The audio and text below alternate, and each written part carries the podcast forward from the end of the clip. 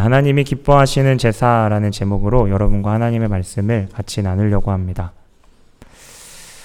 어, 제사하면 예배라고 우리는 쉽게 이제 떠올릴 수 있는데요. 우리가 지난주 그리스도의 십자가의 죽으심으로 하나님께 나아가는 그 임재의 길이 우리 가운데 그리스도를 통해서 열렸다고 이야기하고 있습니다. 어, 그리고 그 열려진 그 임재 가운데 우리가 경건함과 또 경외함으로 하나님께 예배함으로 그렇게 하나님이 기뻐하시는 그 제사 가운데 우리가 나아가자라고 또 우리가 함께 나누었는데요. 어, 하나님께 나아가는 예배가 주일뿐만 아니라 우리의 삶에서도 지속돼야 함을 오늘 어, 13장 1절에서 쭉 이렇게 설명하고 있습니다. 어, 삶의 우리가 예배라는 삶의 예배라는 그 용어를 우리가 자주 이제 들었던 이야기인데요. 우리가 그분 앞에 나아갈 때 오늘 주님은 십자가의 주님이 어, 주님을 너희가 친정 믿고 그분을 따르기를 원한다면 너희의 삶으로서 그 너희의 믿음이 보여져야 된다라고 이제 이야기하는 거죠. 오늘 말씀 첫절 1절을 보게 되면 이제 서로 사랑하라 관계 가운데 사랑에 대해서 이야기하고 있습니다. 특별히 오늘 형제 사랑하기를 계속하고라고 이야기하는데요. 여기서 핵심적인 부분이 이제 계속이라는 어, 이 말씀입니다. 이 형제 사랑을 계속하라는 거죠. 어, 그리고 그렇게 공동체 안에서 사랑하는 것이 주님께 예배하는 것이다라고 이야기하고 있습니다. 그런데 우리의 삶을 한번 돌아보면요, 형제를 사랑하는 것이 결국 쉽지만은 않습니다. 그렇죠? 네.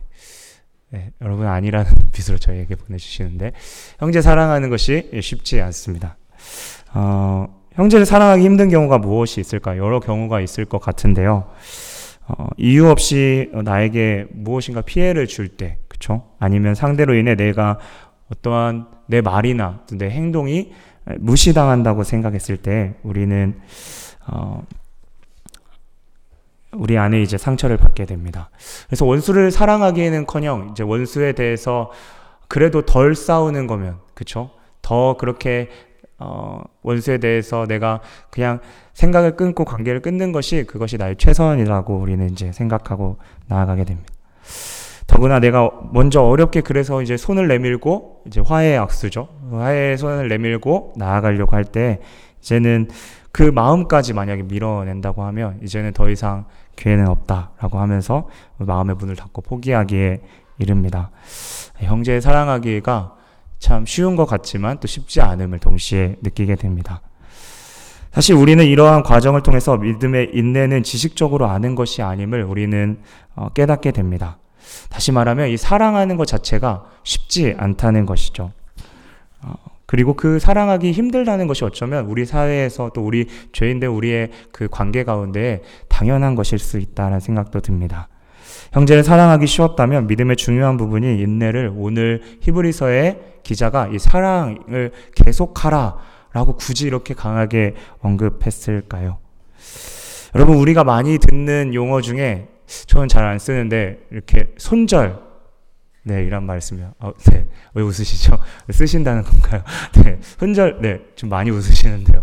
네, 손절, 네, 한다고, 그쵸? 어, 이제 많이 스트레스를 인간관계가 얼마나 힘들면 이렇게 스트레스나 이런 것들에 대해서 아 내가 좀 차단하고 좀 그그 그 안에서 좀좀 아, 좀 쉬어야겠다 편해야겠다라고 하는 어떤 그런 의도도 가진 것 같습니다. 아, 그만큼 어, 우리가 어, 이 상처를 주거나 남들에게 상처를 주거나 받고 하는 그 모습이 어쩌면 우리 가운데 너무나도 비일비재하게 일어나고 있고 어쩌면 좀 인정하기 싫지만 우리 교회 안에서도 교회라는 공동체 안에서도 그러한 일이 어, 분명히 있음을 보게 됩니다. 어, 여러분 관계에 설, 서툰 것은 어쩌면 당연한 것 같습니다. 어, 저 또한 이 지금도 그런데요. 관계라는 것을 정말 하나님께서 이 아픔을 통해서 배우게 하시는 것 같습니다. 아픔 가운데 있어서 이제 배우게 되죠. 아, 내가 나중에는 다음에는 어떻게 행동해야 될지. 주님 원하시는 행동이. 이 지식이 아니라 정말 하나하나 그 아픔과 또 그것들을 통해서 피드백을 통해서 한 단계 한 단계 우리가 이제 성숙하게 되는데요. 어, 그래서인지 이 중간에 어, 내가 관계를 회복하려고 하는데 안 되는 그 가운데서 내 생각대로 안 돼서 화도 나고 때로는 후회도 하고 그렇게 조금씩 실수하고 넘어지는 그 가운데서도 다시 예수님을 바라보며 어, 일어나서 힘들지만 그 사랑 가운데 다시 우리가 나아간다는 거. 그리고 주님 앞에 그렇게 매달릴 때 주님이 그 기도를 외면하지 않으실 것입니다. 사실 이 부분은 절대 그래서 지식적으로 우리가 알 수 없는 부분입니다. 어, 저희가 우리가 이제 시브리서의 기자가 누, 다양하게 이렇게 어, 추측되어 있는데요. 그 중에서 이제 바울이라고 생각하는 어, 그러한 사람들의 어떠한 모습을 보게 되면 이 바울이 히브리서뿐만 아니라 사도가 히브리서뿐만 아니라 갈라디아서 또 로마서 다양한 서신 가운데 본질에 대해서 예수 그리스도에서 나 누지만 그 뒤에 예수 그리스도를 믿는 사람이 어떻게 살아야 되는지를 오늘 이야기하는 부분, 그 패턴이 오늘 히브리서에서도 동일하게 나아가고 있습니다. 아, 중요한 것은 우리가 이 하나님을 아는 것, 이것이 지식으로 그치는 것이 아니라 우리의 삶에 있어서 녹아 들어야 된다는 거죠. 네. 음, 요한일서 4장 20절에 이렇게 이야기하고 있습니다. 누구든지 하나님을 사랑하고자 하고 그 형제를 미워하면 이는 거짓말하는 자니 보는 바 현재를 사랑하지 않는 자는 보지 못하는 바 하나님을 사랑할 수 없다고 이야기합니다. 여기서 우리는 사랑의 무게중심이, 사랑이 어디에 무게중심이 있는지를 좀 생각해 보게 됩니다. 우리는 보통 사랑할 때 우리의 기준으로 사랑하게 되죠. 그리고 마음이 맞는 사람이 많으면 내가 사랑이 많은 사람이라고 때로는 착각하기도 쉬운데요. 여기서 진정한 사랑은 내가 미워하는 형제를 어떻게 바라보고 있는지에 대해 내 안의 사랑이 어느 정도 있는지, 어디 정도 차이 있는지를 보게 되면 내가 어떠한 나의 모습이 정직하게 보여집니다. 그런 상황에서 우리는 겸손하게 우리에게 조건 없이 베풀어 주셨던 십자가의 사랑을 우리는 그 가운데 곱씹어야 합니다. 저도 그런 것 같아요. 사랑이 없음을 보, 게 되면 보게 될수록 주님을 더욱 생각하고, 아, 정말 이 사랑은 나에게는 너무나도 나는 사랑이 없고 한계가 있구나라는 것을 너무나도 많이 느끼게 됩니다. 그렇다면 주님이 가지셨던 그 사랑의 무게중심은 어디에 있었을까요? 당신의 몸에 있지 않고 바로 우리에게 있었습니다. 우리는 그것을 희생이라고 합니다. 우리가 그런 희생을 고려하지 않고 사랑할 때 혹여 우리의 뜻과 어긋나거나 우리의 생각으로 이해하기 힘들 때 거기서 우리는 사랑하기를 주저합니다. 어, 결국, 결국에 인정하기 싫지만 우리는 우리가 사랑할 수 있는 한계를 스스로 설정하고 그 안에서 형제를 사랑하고 있다는 것이죠. 하지만 성경은 우리의 사랑의 부족함을 인정하는 데서 그치지 않길 원합니다. 그렇다면 형제를 사랑하기를 계속하라는 강조가 아, 없었겠죠.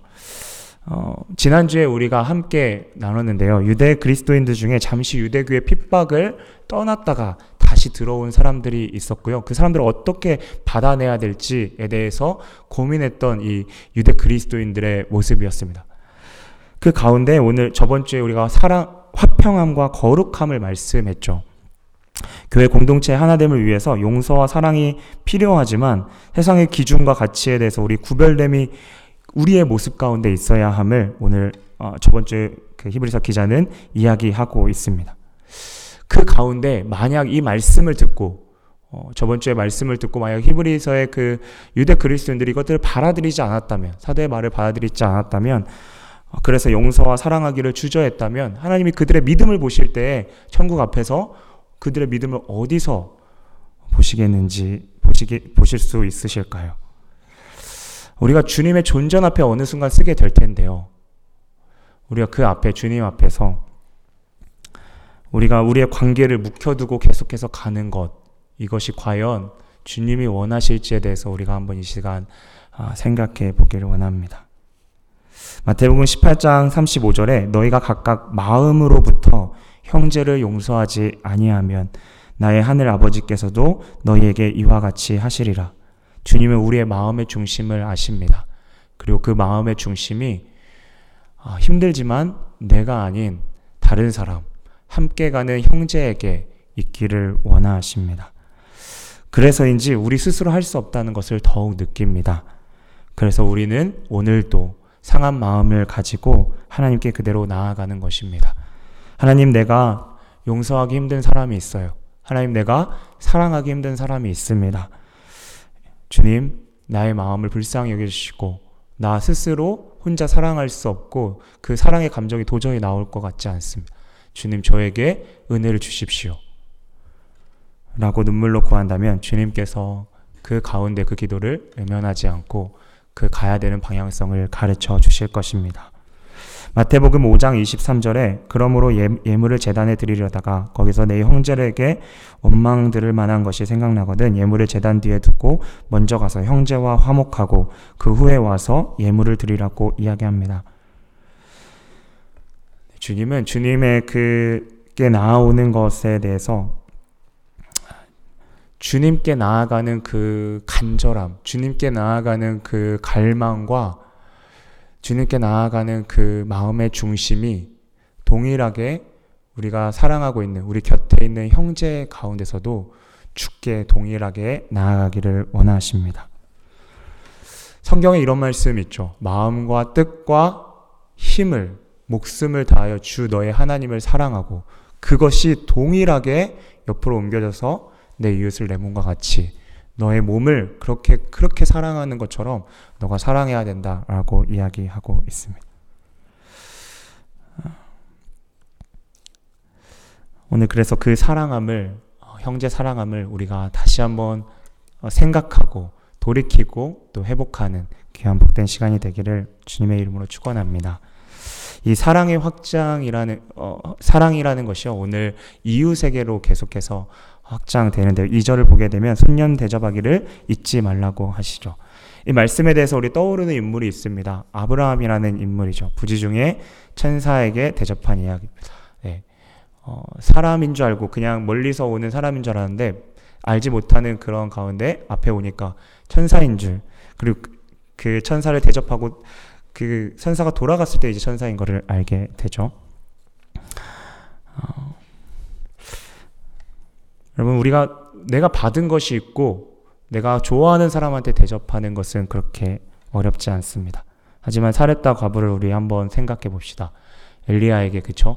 자기의 마지막 아들과 이거 빵 하나와 그 정말 어, 하나와 이렇게 먹고 이렇게 아이, 아들과 같이 나눠 먹고 이제는 끝이라고 생각했던 그 가운데에 어, 대접하라고 말했던 그 엘리야를 우리는 기억합니다. 여러분 그렇게까지 크게 대접에 대해서 손님의 대접에 대해서 우리가 생각하지 않더라도 우리의 모습 가운데 있어서 어, 우리가 가진 범위 안에서 충분히 다른 사람과 그것들을 나눌 수 있다면 마음을 나눌 수 있다면 그 따뜻한 온기를 나눌 수 있다면 하나님께서 그것을 그 마음을 중심을 기뻐하실 것입니다.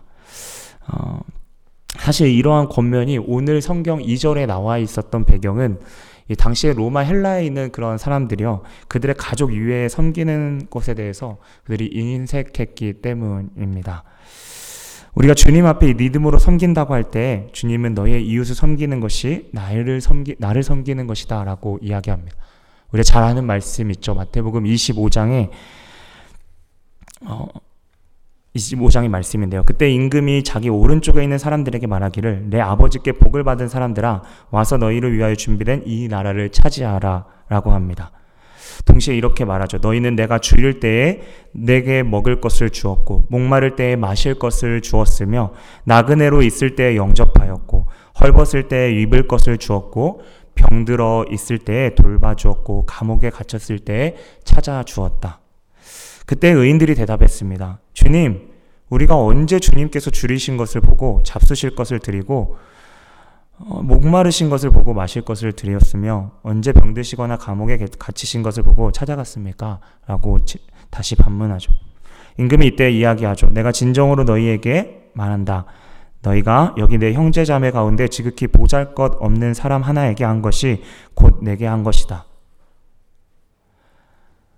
여러분, 우리가 생각하는 보잘 것 없는 사람은 누구인가요? 네. 우리 주변에 각자에게 좀 다를 것이라 생각하는데요. 음, 혹여 그런 사람이 생각나지 않는다면 누가복음 10장의 선한 사마리아 이야기를 한번 어, 집에 가셔서 쭉 한번 읽어 보시기를 원합니다. 거기에 보면 우리가 누구를 도와야 하고 주님은 어떠한 모습을 칭찬하시는지가 명확하게 나와 있습니다. 여러분 안타깝게도요. 작은 것을 섬기는 것에서도 인색한 사람들이 이 시대에 많은 것 같습니다. 사실 어, 사람들뿐만 아니라 우리 크리스찬 가운데서도 주님을 믿는다고 하고 또 주님을 사랑한다 이야기하지만 내 것을 다른 사람에게 나누고 또 주는 것에 대해서 어, 또 겉으로는 주지만 그 안에 어, 무시하는 경우도 있게 되죠. 우리가 잘 아는 고르반이라는 어, 제도입니다. 이웃은 아니지만 이 제도가 예수님께 책망받았던 이유가 있습니다. 고르반이라고 하는 건 되게 좋은 제도였습니다, 원래. 고르반이 어떤 제도죠? 그렇죠? 고르반이라고 이렇게 외치면 내가 모든 사람 앞에서 이거 하나님께 드리겠습니다. 라고 하는 선언과 같았습니다. 하나님께 기쁨으로 내가 드리겠습니다. 라고 하는 제도였죠. 근데 이것을 악용했습니다. 어떻게 악용했냐면, 어, 부모와, 부모와 이렇게 다툰 겁니다. 예를 들면 가정을 해봅시다. 부모와 가, 이제 그 다툰 겁니다. 그 가운데, 아, 내가 부모님께 드려야 되는 것이 있음에도 그, 그것들을 부모님께 드려야 됨에 있음에도 내가 드리기 싫어서 그걸 어떻게 외치냐면 고르반 외치고 어, 부모님께는 이렇게 이야기하는 겁니다. 내가 하나님께 드리기로 이미 이야기했어. 라고 하는 거죠. 예수님께서 무엇을 책망하시나요? 내 부모를 공경하라고 하는 그, 그 모세 율법을 너희가 잊었느냐라고 이야기하죠. 예수님은 그 마음의 중심을 꿰뚫고 계셨습니다. 여러분, 우리의 모습을 한번 돌아보기를 원합니다. 불편한 얘기지만 저희가 한 주간 동안 이 말씀을 보면서 참 저조차도 하나님께서 하나님 앞에 정말 선한 것이 없고 내가 정말 주님 앞에 베풀기를 즐거이 했는지에 대해서 좀 생각해 보게 되었습니다. 어, 우리가 정말 주님의 속죄를 어, 저번 주에도 나눴지만 박제된 어떤 화석과 같이 우리가 생각하는 것이 아니라 정말 우리의 풍성함이 속죄의 풍성함이 우리에게 매일매일 우리에게 고백되어진다면 너무나도 자연스럽게 영혼을 다른 사람을 바라봤을 때 극률함과 정말 베푸는 마음이 우리에게 없다는 것이 오히려 저는 이상하다고 생각합니다. 3절은 거기서 조금 더 확장해서 이야기하는데요. 너희도 함께 갇힌 것과 같이 갇힌 자를 생각하고 너희도 몸을 가졌은즉 학대받은 자를 생각하라. 여러분 이 말을 들었을 때 더 확장되는 말인데요. 이 말을 들었을 때 유대 그리스도인들이 어, 바로 이해했을 거라 생각합니다. 왜 그러냐면 이와 비슷한 구절이 많습니다. 특별히 신명기 24장 10절에서 18절을 보게 되면 외국 사람과 고아의 소송을 맡아 억울한 재판을 여러분이 해서는 안 됩니다. 과부의 옷을 저당 잡아서는 안 됩니다. 당신들은 이집트에서 종살이 되던 것과 하나님이 당신들을 거기서 속량해 주신 것을 기억하십시오. 너희가 애굽에서 종살이 했던 것을 너희가 기억해야 된다. 너희가 베푸는 거, 남에게 베푸는 거에 대해서 너희가 어, 인색해서는 안 된다. 밭에 곡식을 거둘 때 남겨두고 올리브 나무 열매를 딴 뒤에도 가지를 살피지 말아야 할 것과 포도를 딸 때에도 남은 것들을 따지 말라고 성경에서 기록하고 있죠. 그리고 그 끝에 동일하게 너희가 애굽 땅에서 종되었던 것을 기억한다면 이웃을 위해 남겨둬야 한다라고 이야기하고 있습니다. 그럼 3절의 말씀을 우리가 한번 보면서요. 우리 정말 그리스도의 사랑을 다시 한번 어, 우리가 안 우리가 먼저 된 자로서 어, 우리가 아파하는 사람들을 생각하며 함께 같은 심정으로 생각하는 것은 너무나도 중요합니다. 우리는 작년부터 세계 도처에서 아픈 일들을 많이 들어왔습니다. 우리 지체 중에 작년 북한에 탈북한 사람들을 영국 국회에서 알리는데 통역했던 지체들을 기억합니다. 그것을 통해서 북한에 있는 사람들이 얼마나 그, 그, 그들의 인권이 유린당하고 있고 또한 기독교에 대한 박해가 얼마나 심한지 하루하루 버티기 힘들다는 것을 우리는 어, 이 강단에서 들었습니다. 그 간증을 들었습니다.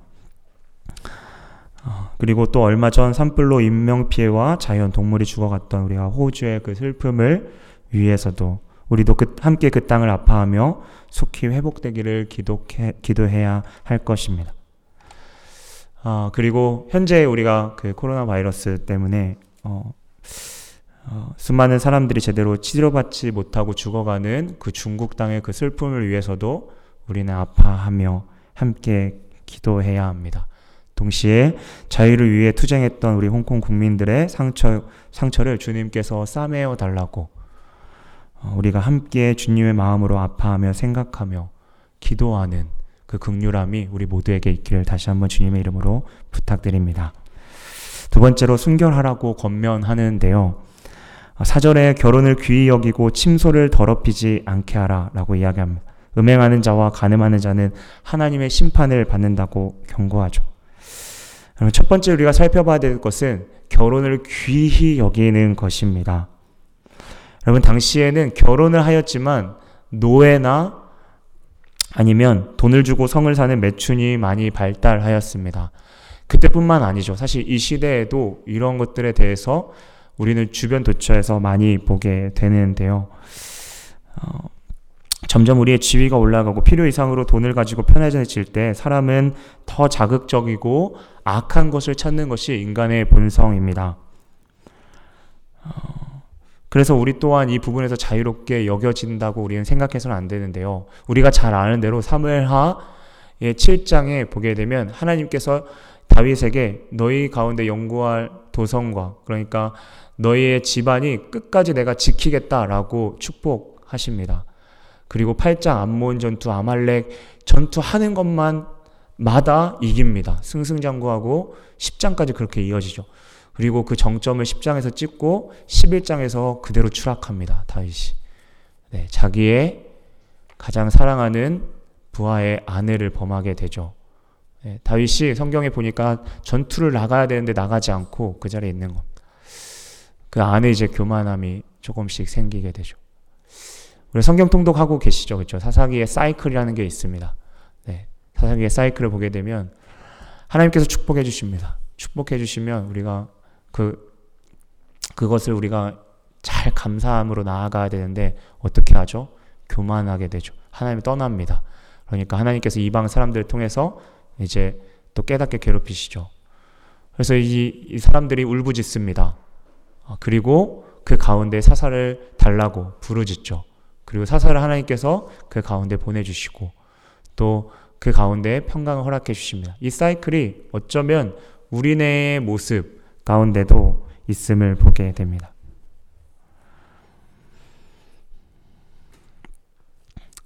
여러분 다윗을 다시 한번 생각해 보면 다윗이 하나님을 몰랐던 자가 아닙니다. 하지만 방심하는 순간에 그 틈에 죄가 들어오게 되는 거죠. 여러분 혼인을 귀하게 여기는 것은 그리스도의 신부됨을 귀하게 여기는 것이다라고 말하고 있습니다. 여러분 그리스도의 신부가 된다는 것은 하나님 앞에 순결한 하나님 앞에 정결하게 하나님을 두려워하는 자만이 이 마음을 품을 수 있는데요.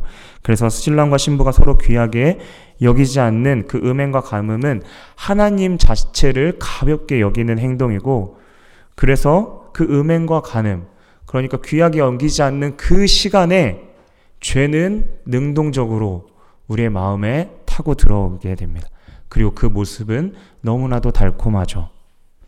하나님이 아닌 다른 것으로 음행하는 것과 가늠하는 것을 성경은 우상숭배라고 이야기하고 있습니다. 그래서 우상숭배는 우리에게 그렇게 멀리 있지 않습니다. 우리가 하나님의 관계가 가까이 있다고 생각하는 그 순간 우리가 다시 한번 우리가 하나님 관계를 돌아봐야 되는 이유는 우리가 진정 주님으로 주님을 구하고 찾는 그 모습 가운데 내가 나와, 나오는 고백인지 아니면 내 삶이 평탄하고 내 삶이 즐거운 가운데 있어서 그렇죠? 하나님의 진정 하나님을 사랑하는 마음이 아니라 나의 보이는 것에 의해서 국한된 제한된 감사인지를 우리는 다시 한번 주님 앞에 물으며 나아가야 합니다. 우리가 주님을 위해 무엇을 한다고 이야기하면서 마음속 깊은 곳에 무엇을 계속 집착하고 있다고 한다면 우리가 그것을 기도를 통해 그 우상의 실체를 우리는 어, 살펴봐야 합니다. 우리가 나누었던 이웃과의 관계와 더불어서 결혼의 관계에서 한 가지 더 생각하고 싶은 부분은 그 안에 주님이 주시는 책임이 있음을 우리는 보게 됩니다. 여러분 이웃과의 관계에서 살펴보았던 사마리아 사람을 볼 때 오늘 주님이 허락해 주신 또 배우자를 볼 때 사랑은 책임을 지는 것이라라고 우리는 보게 됩니다. 어, 그래서 우리 관계에 있어서 우리에게 우리가 책임을 너무나도 쉽게 피하려고 하는 것은 아닌지 여러분 사마리아 사람을 예, 거쳐갔던 레위인 하나님을 모르는 사람들이 아니었습니다. 하나님을 아는 사람이었습니다.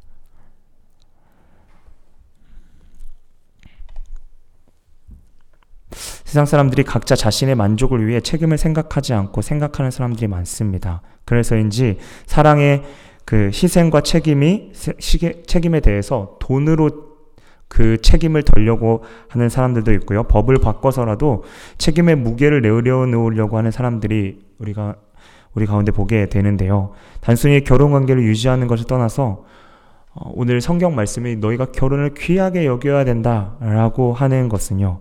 단순히 우리가 겉으로만 그 사람들을 생각하고 또 배우자의 관계를 그렇게 그냥 유지하고 나아가는 것이 아니라요. 주님께 하듯이 주님에게 나아가는 것이 우리의 마음의 중심으로 나아가듯이 그 주님 그래서 주님과의 관계를 가운데 두렵고 떨림 거룩함 가운데 나아가는 것과 동일하게 우리가 이웃을 볼 때에도 우리의 모습 가운데 혹시 완악한 모습이나 굳어진, 마, 굳어진 마음이 있을 때 주님 앞에 돌이키고 특별히 결혼 가운데 배우자를 바라보면서도 어, 정말 주님을 받아 죽게 하듯이 두렵고 떨림이 아니라 그냥 너무나도 편하고 쉽게 네, 막 대하는 것은 아닌지 또 우리는 그 부분에 대해서도 함께 생각해 봐야 합니다. 어, 이러한 책임을 우리가 스스로 지켜 나아가기에는 어, 한계가 있기 때문에 우리도 다시 한번 어, 반복하지만 십자가 밑에 머물러서 주님 앞에 매 순간 우리는 기도하며 나아가야 합니다. 오늘 성경은 마지막으로 우리 살고 우리가 살고 있는 최고의 우상인 돈에 대해서 이야기합니다. 돈을 사랑하지 말고라고 이야기하죠. 여러분 먹고 살기 힘든 상황 가운데 돈에 집착하는 모습을 우리는 너무나도 쉽게 보게 됩니다. 어, 그것을 단편적으로 보게 해주는 게 얼마 전에 그 오스카의 그 시상에 예, 그 기생충이라는 영화에서도 우리는 그것을 다분하게, 다분하게 공감하며 느끼게 되는데요. 어릴 때는 몰랐지만 점점 가진 것에 대해서 신분 계층이 생기는 것에 대해서 우리는 우리 또한 인식하게 됩니다. 그리고 그 가난한 계층에서 벗어나려고 하는 그 가운데에 돈에 대해서 더 집착하려는 것이 그 가난한 순간에 더 있다는 것을 그 불편한 진실을 우리는 그 영화 가운데 우리의 삶의 가운데 이제 보게 됩니다. 그렇게 세상은 우리 가운데 더 경쟁을 부추기고 그 안에서 만족하려면 더 열심히 너희가 경쟁에 나아가야 된다라고 이야기하죠. 그리고 어느 순간 우리가 그 세상의 기준으로 우리를 채워달라고 하나님께 강구하는 그 우를 범하게 됩니다. 사랑하는 여러분, 어, 당시 예수님을 선택하는 것은 믿는 자 가운데 가난을 필수적으로 동반하는 것이었습니다. 히브리서의 이 시대에는요, 당시 주류였던 로마와 유대교를 떠나서 그들의 직업을 구하고 찾는 것은 너무나도 힘들었죠. 우리가 이걸 볼 수 있는 곳이 중동에 가게 되면 지금도 크리스천이라는 이유 때문에 직업을 구하기가 어렵고 사회 진출은 물론이고 고립된 상황으로 가는 수많은 신앙을 버티고 살아가는 사람들을 우리는 그, 그들의 소식을 듣게 됩니다. 세상은 사회의 기준에 물들어 있는 그 불안한 틀 가운데 그 불안함을 일시적으로 없애면서 그것을 성취했을 때에 하나님의 이름으로 감사하도록 부축입니다. 하나님의 관계가 없는 이러한 기도와 응답은 우리의 우상을 더욱 과속화시킵니다.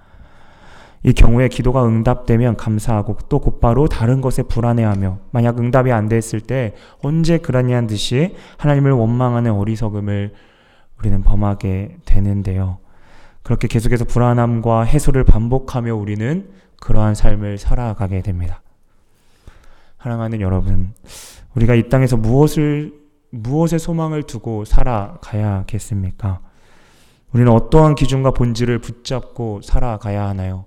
세상은 조금씩 우리 가운데 기준을 흐릿하게 만들고 말씀의 진리가 날성건과 같이 우리에게 다가오는 것이 아니라 이제는 타협하도록 우리를 조금씩 그렇게 우리가 그렇게 말씀을 말씀은 진리인 그대로 있음에도 불구하고 우리가 그러한 우를 이제 범하게 되는 것이죠. 우리에게 세상을 살아가는 목적이 무엇입니까? 이 본질적인 질문을 우리는 할 수밖에 없을 것 같습니다. 저번 주에도 우리가 강조했듯이 만약 우리가 눈에 보이는 것을 성취하고 이루는 것이 우리의 목적이었다면 야망을 위해 더 거침없이 달려가고 그것을 위해서 주님께 구했겠죠. 하지만 우리는 하나님의 영광을 위해 지음받았고 우리 하루하루는 주님을 더 느끼는 통로임을 우리는 알고 있습니다. 쉽게 이야기하면 어, 우리의 삶은 하나님의 어떠하심을 바라보는 통로가 된다는 것입니다. 성경이 그거에 대한 가장 큰 어, 분명한 어, 이 확증되는 우리에게 주시는 선물이죠. 성경을 통해서 우리는 성경 자체가 하나님임을 우리는 고백합니다. 보이지 않는 하나님, 추상적인 하나님이 어떠한 마음을 갖고 우리 가운데 나아가길 원하시는지 당신의 생각과 마음을 우리의 수준에 낮춰서 우리가 이해하기 쉽도록 우리에게 주신 선물이 바로 성경입니다. 그렇게 보았을 때 우리가 성경을 읽고 주님 앞에 나아가는 것은 우리의 정체성, 우리가 왜 우리가 이 세상에 존재하고 우리는 무엇을 추구하며 살아가야 될지에 대한 본질적인 질문을 끊임없이 던지게 하고 그 끝에서 결국에 이 눈에 보이는 세상의 가치가 아니라 보이지 않는 그 하나님이 주시는 그 은혜와 그 사랑, 영원한 것에 우리의 눈길을 두게 되는 것이죠. 그렇게 우리의 영원한 울타리가 되시는 그분을 예배하게끔 우리에게 하나님이 당신을 구할 때 그렇게 이끄신다는 것입니다. 그런 면에서 하나님이 말씀하시는 자족에 대한 것을 이제 깊이 생각해 보게 되는데요. 이 탐심은 불안감과 의심으로 시작되지만 자족은 가장 안전하신 울타, 안전한 울타리이신 하나님이 영원히 함께 하신다고 하는 그 믿음에서 시작됨을 우리는 생각하게 됩니다. 탐심은 불안함과 의심에서 시작되지만 자족은 믿음에서 시작되는 것이죠. 주님 오늘 주님께서 오늘 말씀하십니다. 내가 어, 결코 너희를 떠나지 않고 버리지 않겠다. 다른 어떠한 사람이 사람이 어, 이야기하는 것이 아니라 오늘 하나님께서 그 마음과 행동의 중심을 보고 우리 가운데 우리가 주님을 깊이 갈망하고 나아갈 때 내가 너희를 결코 버리지 않겠다. 라고 오늘 말씀하시는 것이죠. 여러분 세상 사람들이 그렇게 돈의 노예가 되지 않고 오히려 그리스도인들의 자족하는 모습을 보면서 진정한 만족이 어떤 그들의 힘으로 그 부족함을 채우는 것이 어, 인생의 목적이 아니라 인내함으로 그 신실하심을 그 바라보는 것. 그래서 그분을 이해, 의지하는 그 방법을 알아가고 그것들을 깨달았을 때의 그 기쁨과 감사함을 이 세상 사람들이 우리를 통해서 배우게 될 것입니다. 그런 그리스도인들의 모습이 진정한 또 전도의 한 부분이 될 수 있다는 것이죠. 우리가 또한 그 하나님의 끝까지 붙잡아 주시는 선하심을 믿는다면 우리가 6절의 고백처럼 담대하게 이렇게 고백할 수 있을 것 같습니다. 주는 나의 돕는 이시니 내가 무서워하지 아니하겠노라. 사람이 내게 어찌하리요? 사람이 내게 무슨 해를 할 수 있으리요? 라고 우리가 풀어서 생각할 수 있는데요. 이 고백이 우리의 삶 가운데 깊이 나오기를 깊은 곳에서 나오기를 다시 한번 주님의 이름으로 축원합니다.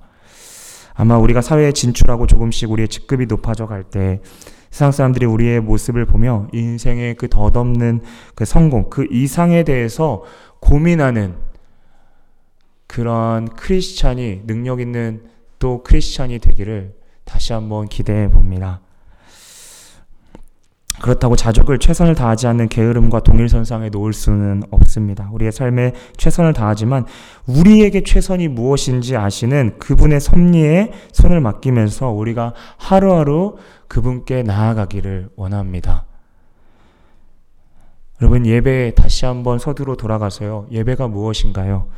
하나님을 높여 드리는 것입니다. 다시 풀어서 이야기하면요. 하나님이 하나님 되게 하시는 것이 그리고 그것을 드러내는 것이 예배입니다. 그래서인지 우리가 부족한 그 가운데 오늘 어, 목사님 주일에도 이야기했지만 선한 양심에 따라 우리가 사랑하기 힘들지만 서로 사랑하길 형제 사랑하기를 우리가 힘쓰고 또 우리가 가진 것들을 나눠주며 또 배우자와 그런 결혼에 있어서 순결함으로써 그 관계의 책임의 무거움을 주님을 무거워하는 그 주님께 그 두려움과 거룩함을 나아가는 것과 동일한 그 무게를 가지고 그런 책임의 무게를 가지고 상대방에게 나아가는 것. 그리고 오늘 마지막으로 어, 돈을 돈 자체가 잘못된 것이 아니죠. 정확히 오늘 표현하면 돈을 사랑하는 것입니다. 돈에 의존하고 집착하는 그 나의 모습. 돈뿐만이겠습니까? 우리 안에 눈에 보이는 것. 하나님이 아닌 당장 내 안에 이루어지지 않으면 내 안에 불안해하는 그것. 그 우상을 주님 앞에 내어드리고 주 앞에 나아가는 그 모습을 오늘 주님은 기다리고 계십니다. 우리가 무엇을 주님 앞에 드릴 수 있겠습니까? 과부의 두렵돈 그 마음을 받으셨던 하나님이시라면 어쩌면 우리의 예배 우리가 주일날 또 수요 예배 때 이렇게 예배로 아름답게 영광 돌리지만 우리의 삶의 깊은 곳에서 어, 힘들지만 그렇게 싸워가며 주님이 원하시는 것들을 한 걸음 한 걸음 나아가려고 하는 그 모습을 주님은 예배라고 말씀하고 계시고 그것이 하나님을 하나님 되게 하는 것 다시 패러프레이징 하면요 하나님이 하나님을 부끄러워하지 않는 것입니다. 이 하나님을 부끄러워하지 않는 표현을 히브리서에 전에도 우리가 살펴봤지만 내가 너의 하나님됨을 부끄러워하지 않겠다라고 하는 그 하나님의 그 어떠한 축복보다 가장 큰 축복, 하나님의 이름을 걸고 하시는 그 축복이 우리 가운데에 하나님께서 그, 그 은혜를 우리에게 주신다고 오늘 약속하셨습니다. 우리가 어떻게 나아갈 수 있을까요? 우리가 하나님의 하나님 안에 그래서 매일 거하는 거. 아, 저도 어, 설교를 준비하며 그랬지만 이 세 가지 안에 우리가 어떻게 자유할 수 있겠습니까? 우리가 어떻게 자유를 장담할 수 있겠습니까? 아, 그래서 이제 우리가 오늘 또 회개함으로 주님 앞에 나아가고 우리의 마음을 가난하게 해달라. 우리의 완악한 부분, 어, 우리 안에 불편한 그 어떠한 것들, 주님 이 시간 고백하며 나아가겠습니다. 주님 지혜를 달라고 우리가 그렇게 나아가는 아, 또 기도의 시간이 또 되기를 주님의 이름으로 부탁.